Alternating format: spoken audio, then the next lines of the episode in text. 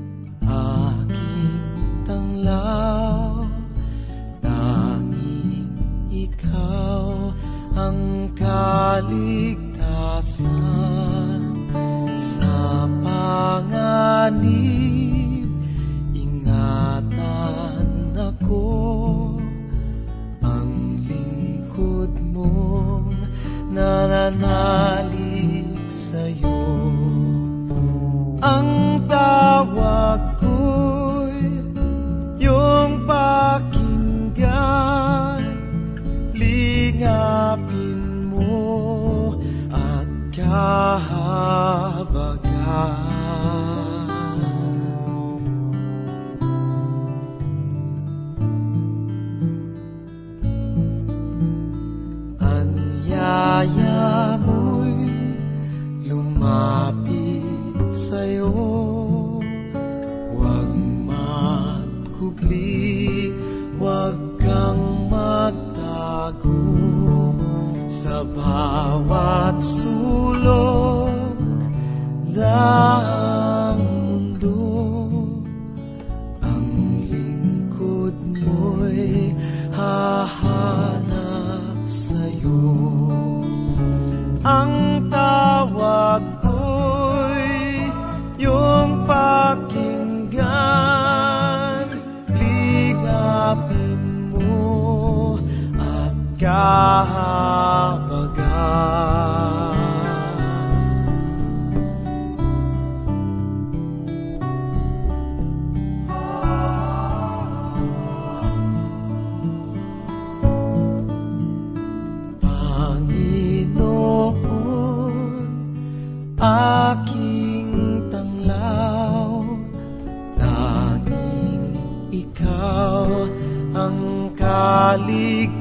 kaligtasan.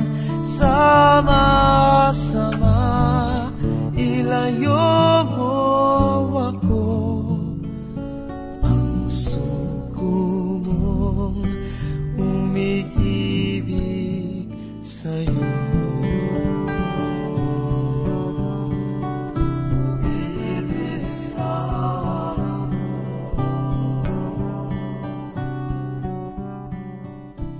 Isang matagumpay na araw ang sumainyo mga kaibigan at mga tagapakinig ng ating palatuntunan.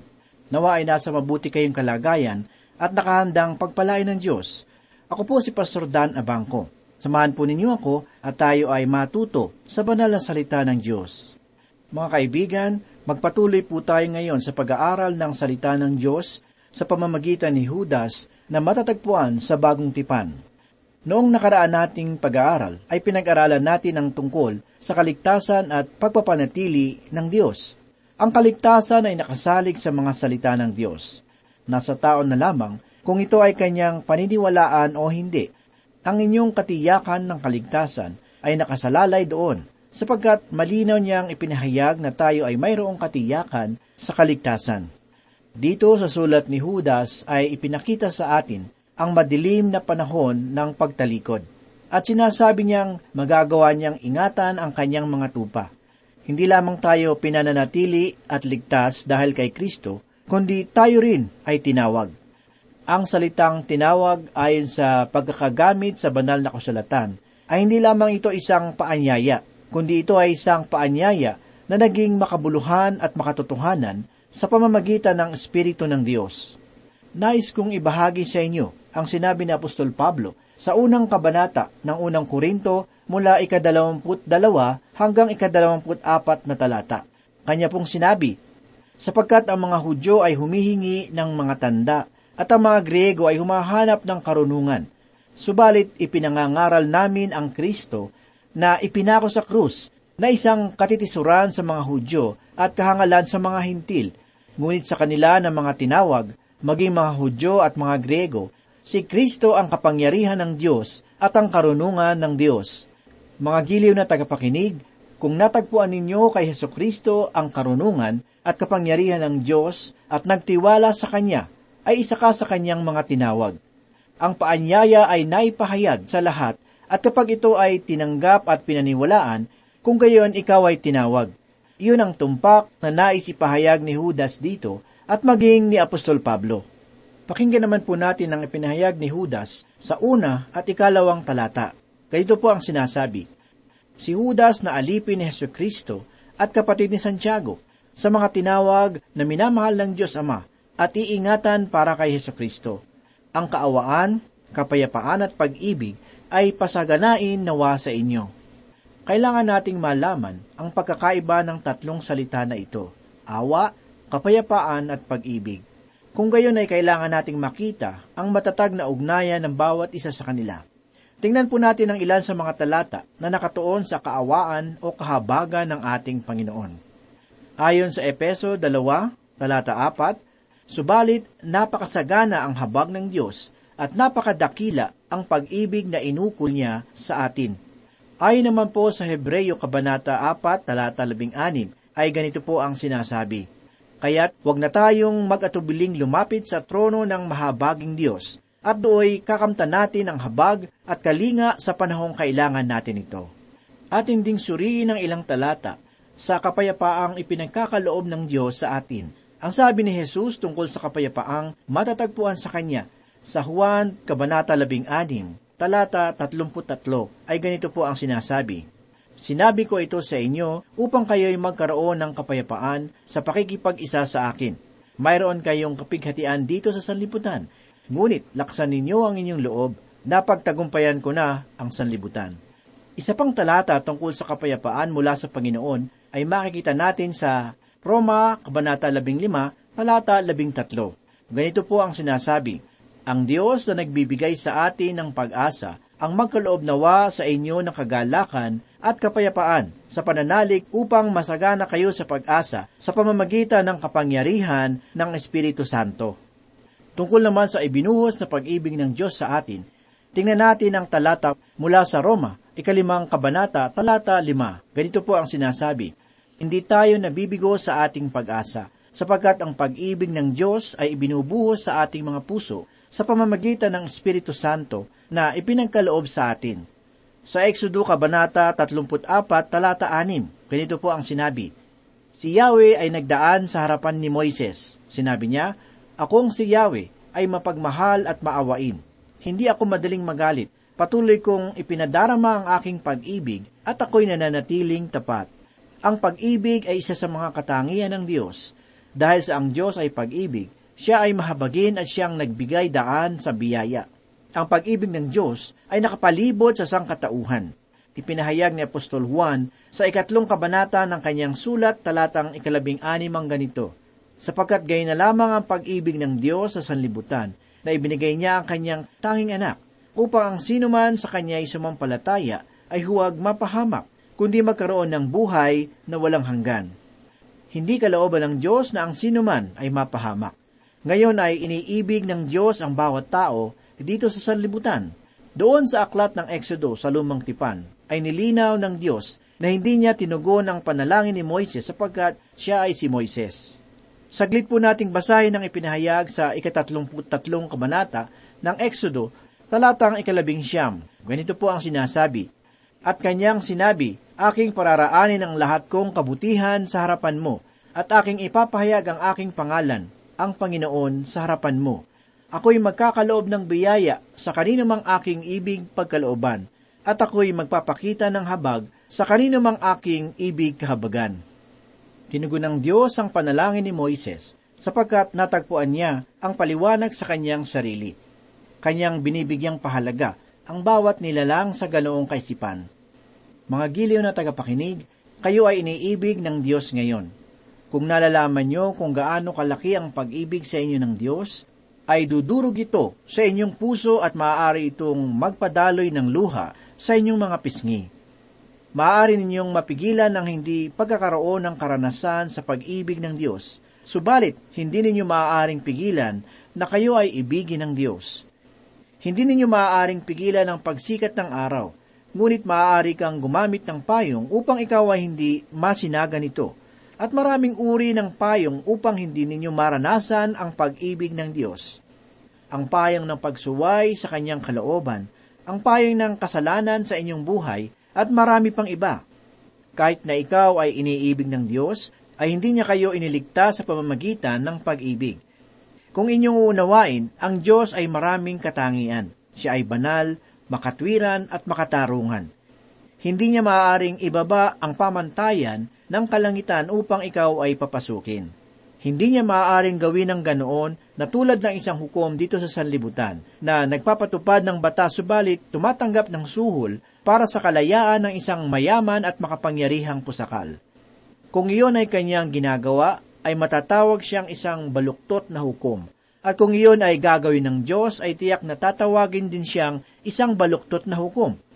Kailangang panatiliin ng Diyos ang kanyang kabanalan, katwiran at katarungan. Ipinahayag ang mga katagana sapagkat ang Diyos ay pag-ibig at kanyang inibig ang sanlibutan ng may kahabagan. Isang pag-ibig na mayroong pagmamalasakit sa sangkatauhan.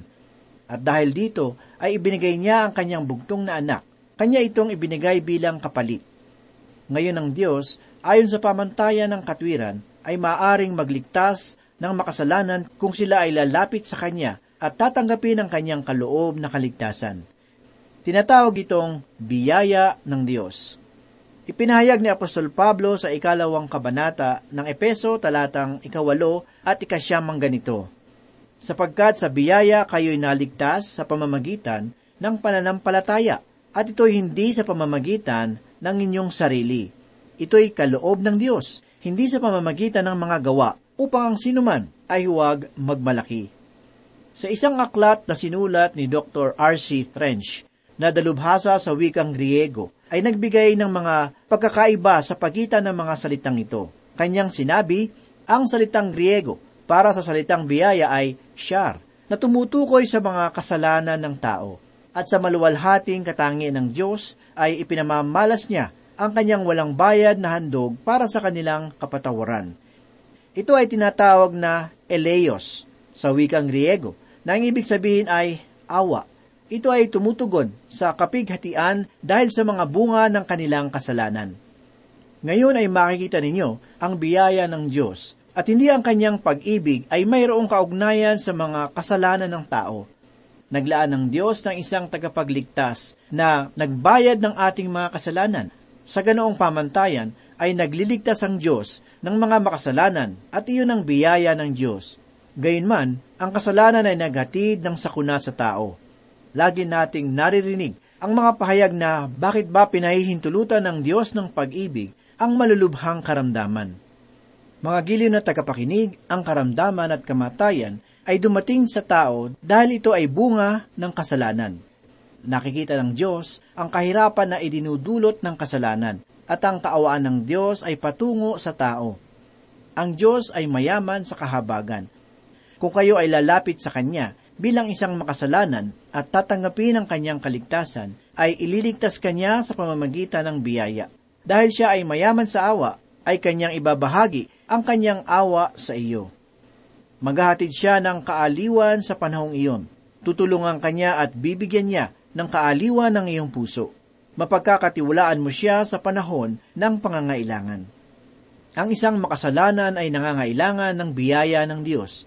At tiyak na nangangailangan tayo sa dakilang awa mula sa Diyos at tunay naman na iyon ay aking naranasan sa mga nakalipas na taon. Dahil sa pag-ibig ng Diyos sa sanlibutan, ay ibinigay niya ang kanyang bugtong na anak upang ang sanglibutan ay magkaroon ng kaligtasan. Nais kong basahin ang ipinahayag ni Lucas sa unang kabanata ng kanyang sulat sa ikapitumput walo at ikapitumput siyam na talata. Ganito po ang sinasabi. Sa pamamagitan ng magiliw na habag ng ating Diyos, kapag ang pagbubukang liwayway buhat sa itaas ay sumilay sa atin upang bigyan liwanag ang mga nakaupo sa kadiliman at sa lilim ng kamatayan upang patnubayan ang ating mga paa sa daan ng kapayapaan. Subalit upang magkaroon ng katuparan ng kaligtasan, laan ng Diyos ay kailangan mauna muna ang biyaya bago ang habag. Ang charis ay kailangan mauna sa eleyos. Tunay na ang parehong salita ay nakatuon lamang sa tao na walang patutunguhan at makasalanan, ngunit ang katwiran ng Diyos na kinakailangan ay kailangang mapanatili bilang kanyang pag-ibig at tanging ang pinagpala ang siyang magkakaroon ng kapatawaran. Kailangan munang magpatawad ang Diyos bago siya magpagaling. Ang tao ay kailangan munang mapawalang sala bago sila ay maaring ganap. Upang maipahayag ang layunin ng pagliligtas ng Diyos, ang kanyang biyaya ay kailangang mauna sa kanyang awa. Ang salitang kapayapaan ng Diyos ay ang karanasan na dumarating sa puso sa pamamagitan ng pagtitiwala kay Heso Kristo. Sinabi ni Apostol Pablo sa ikalimang kabanata ng Roma sa unang talata ang ganito, Kaya't yamang tayo'y inaring ganap sa pamamagitan ng pananampalataya, mayroon tayong kapayapaan sa Diyos sa pamamagitan ng ating Panginoong Heso Kristo. Ang kapayapaan sa Diyos ay ang pagkakaunawa na ang Diyos ay hindi mahirap pakitunguhan. Hindi niya ginagawang mahirap ang mga bagay para sa atin. Nais niyang malaman natin na siya ay hindi laban sa atin sapagkat nalalaman natin na tayo ay makasalanan at nagtiwala na kay Heso Kristo bilang sarili nating tagapagligtas. Maaaring tayo ay duruin ng sanlibutan at hindi tayo tanggapin, subalit tayo ay tinanggap ng Diyos. Kayo ay kanyang inibig at nais niyang ibigay sa inyo ang kapayapaang iyon upang ang kanyang mga pangako ay maging unan na himlayan ng inyong ulo. Ipinahayag ni Apostol Pablo ang pangakong ito. Kanyang sinabi, at nalalaman natin na sa lahat ng mga bagay, ang Diyos ay gumagawa sa ikabubuti ng mga umiibig sa Kanya, sa kanila na mga tinawag alinsunod sa kanyang layunin. Roma 8:28. Alamin po natin ang pinahayag ni Huda sa ikatlong talata. Ganito po ang sinasabi, Mga minamahal, samantalang ako'y lubusang nagsisikap na sumulat sa inyo tungkol sa ating iisang kaligtasan, natagpuan kong kailangang sumulat upang himukin kayo na ipaglaban ang pananampalataya ng minsanang ibinigay sa mga banal. Ayon sa talatang ito, ang isang mananampalataya ay dapat na mayroong malalim na kaalaman sa pananampalataya kay Jesus na kanyang pinangahawakan, sapagkat marami ang mga bulaang guro ang nangangalat ng mali at mapaglinlang na katuruan. Ang sabi po sa Hebreyo Kabanata 2, Talata 1, Kaya nga, dapat nating panghawakang mabuti ang mga katotohanang narinig natin upang hindi tayo maligaw. Mga kaibigan, nang gamitin ni Judas ang salitang minamahal, ay tunay na tumutukoy ito sa mga tao na iniibig ng Diyos, ang mga anak na kanyang iniibig. Ipinahayag din sa talata ang mga katagang iisang kaligtasan. Unawain natin na ang salitang iisa ay koines sa wikang Griego. Ang bagong tipan ay hindi na isulat sa matandang wika ng mga Griego kundi sa pangkaraniwan nilang mga salita, na ang ibig sabihin ay naunawa nito ng lahat Naunawa nito ng mga aral at di-aral sa buong imperyo ng Roma sa panahon ng mga apostol. Nang sabihin ni Judas sa nais niyang isulat ang tungkol sa iisang kaligtasan, ay tinutukoy niya ang isang bagay na maunawaan ng lahat ng tao sa imperyong Roma. Ngayon ay sinasabi ni Judas na binabalak niyang isulat ang tungkol sa ilang bahagi ng kaligtasan o sa katauhan ni Heso Kristo sa pag-aaring ganap o sa ilang mga bilang na paksa. Subalit, hindi siya sumulat sa anumang paksa sa mga iyon, kundi kanyang sinabi, natagpuan kong kailangang sumulat upang himuking kayo na ipaglaban ang pananampalataya ng minsang ibinigay sa mga banal. Ang kaisipan dito ay inilihis ni Judas ng banal na espiritu sa pagsulat sa ilang paksa ng pananampalataya upang magkaroon tayo ng kaalaman sa paparating na pagtalikod sa Panginoon. Ang pagtalikod sa Panginoon ay pag-alis sa pananampalataya. Noong panahon ni Judas, ang pagtalikod sa Panginoon ay sinlaki lamang ng maliit na ulap, subalit ngayon ay isa na itong ganap na bagyo na nakapaibabaw sa sanlibutan. Sa pagsulat ni Judas tungkol sa pagtalikod sa Panginoon na paparating sa sanlibutan, makikita natin na maraming bagay na kanyang nabanggit na nangyayari sa ating panahong kasalukuyan. Mga giliw na tagapakinig, ang pagtalikod sa Panginoon na ating tinitingnan sa panghinaharap ay naririto na sa atin. Ang katagan na ipaglaban ay nabasa rin natin sa bahagi ng talata. Ang salitang ipaglaban ayon sa paggamit ni Judas ay nakapaloob ang kaisipan ng matinding paghihirap. Nais ko pong basahin ang pahayag ni Apostol Pablo sa ikalawang Timoteo, kabanata ikalawa, mula ikadalawamput apat hanggang ikadalawamput anim na talata. Ganito po ang sinasabi.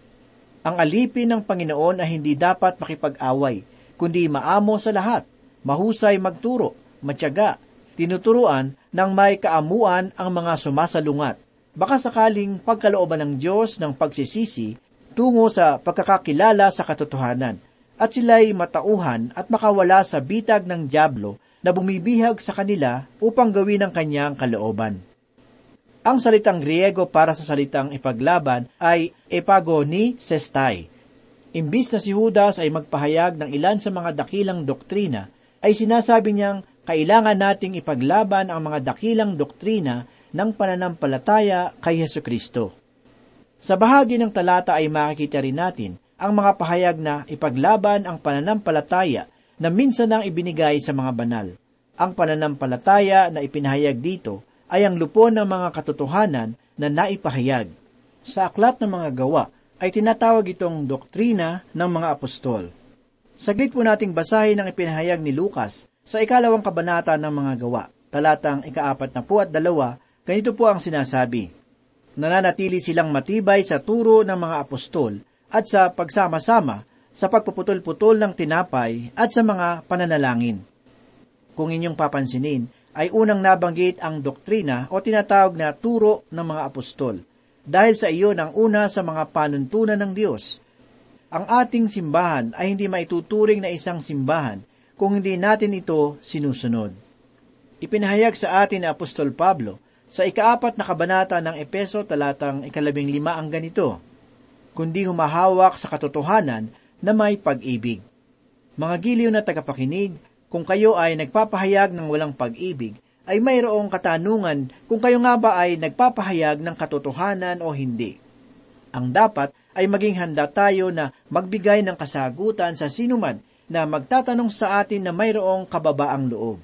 Kailangan na ang isang mananampalataya ay mayroong mahabang pagtitiis at pasensya at hindi mabilis magalit kung mayroong nakikipagtalo. Mga kaibigan, nawa ang mga pahayag na ito ay nagbigay sa inyo ng karunungan sa ating araw-araw na pakikitungo sa ating kapwa. Nawa ay naging pagpapala ang mga salita ng Diyos sa inyong buhay.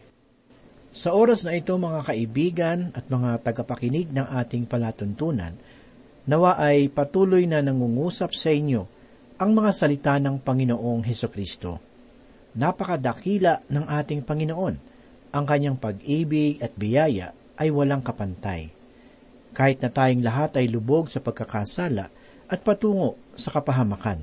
Ang sabi po sa Roma 3.23, sapagkat ang lahat ay nagkasala at walang sino mang karapat-dapat sa paningin ng Diyos. Ganito rin ang pahayag sa Roma 6.23, sapagkat kamatayan ang kabayaran ng kasalanan. Walang sino mang makapagsasabi na siya ay walang kasalanan, sapagkat taliwas ito sa sinasabi ng banal na kasulatan. Lahat ay nagkasala at patungo sa kapahamakan. Pinili ng Diyos na ipagkaloob ang kanyang bugtong na anak upang sa halip na tayo ang maipako sa krus at magdusa, ay inako ni Jesus ang parusa na nakalaan sa ating mga kasalanan. Ang sabi po sa Juan 3, labing ani may ganito, Gay na lamang ang pag-ibig ng Diyos sa sanlibutan, kaya ibinigay niya ang kanyang bugtong na anak, upang ang sumampalataya sa kanya ay hindi mapahamak, kundi magkaroon ng buhay na walang hanggan. Tanging ang buhay lamang ng ating Panginoong Hesus ang maaaring ialay para sa kabayaran ng ating mga kasalanan. Bakit? Sapagkat walang nasumpungang kasalanan sa Kanya. Ganito po ang sinasabi sa Hebreyo 7, 25 hanggang 27. Dahil nga riyan, lubusan niyang maililigtas ang lahat ng lumalapit sa Diyos sa pamamagitan niya, sapagkat siya ay nabubuhay magpakailanman upang mamagitan para sa kanila. Si Jesus kung gayon, ang dakilang saserdoting makatutugon sa ating pangailangan. Siya ay banal, walang kapintasan o kasalanan, nahihiwalay sa mga makasalanan at mataas pa kaysa sang kalangitan. Ang dugo lamang niya ang tanging makapaglilinis ng ating mga kasalanan, sapagkat ang dugo ng ating Panginoong Hesus ay walang bahid ng kasalanan. Ganito po ang nakasaad sa Hebreyo Siyam, labing apat. Ngunit nadihamak ang magagawa ng dugo ni Kristo sa pamamagitan ng walang hanggang espiritu ay inialay niya sa Diyos ang kanyang sarili na walang kapintasan. Ang kanyang dugo ang luminis sa ating puso't isip upang taligdan natin ang mga gawang walang kabuluhan at paglingkuran ang Diyos na buhay. Ito na kaibigan ng oras ng kaligtasan. Tanggapin mo sa iyong puso at buhay ang alay na kaligtasan ng Panginoong Heso Kristo.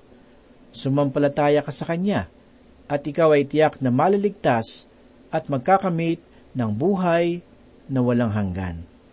Manalangin po tayo.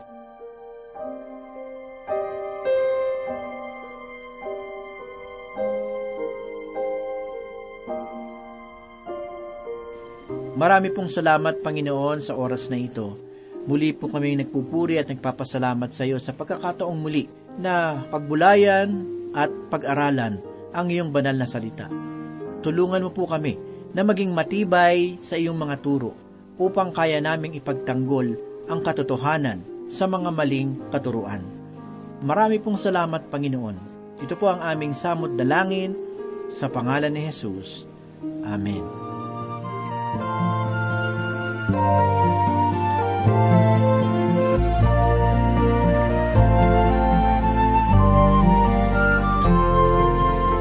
langit ay higit Ang ganda sa ganda.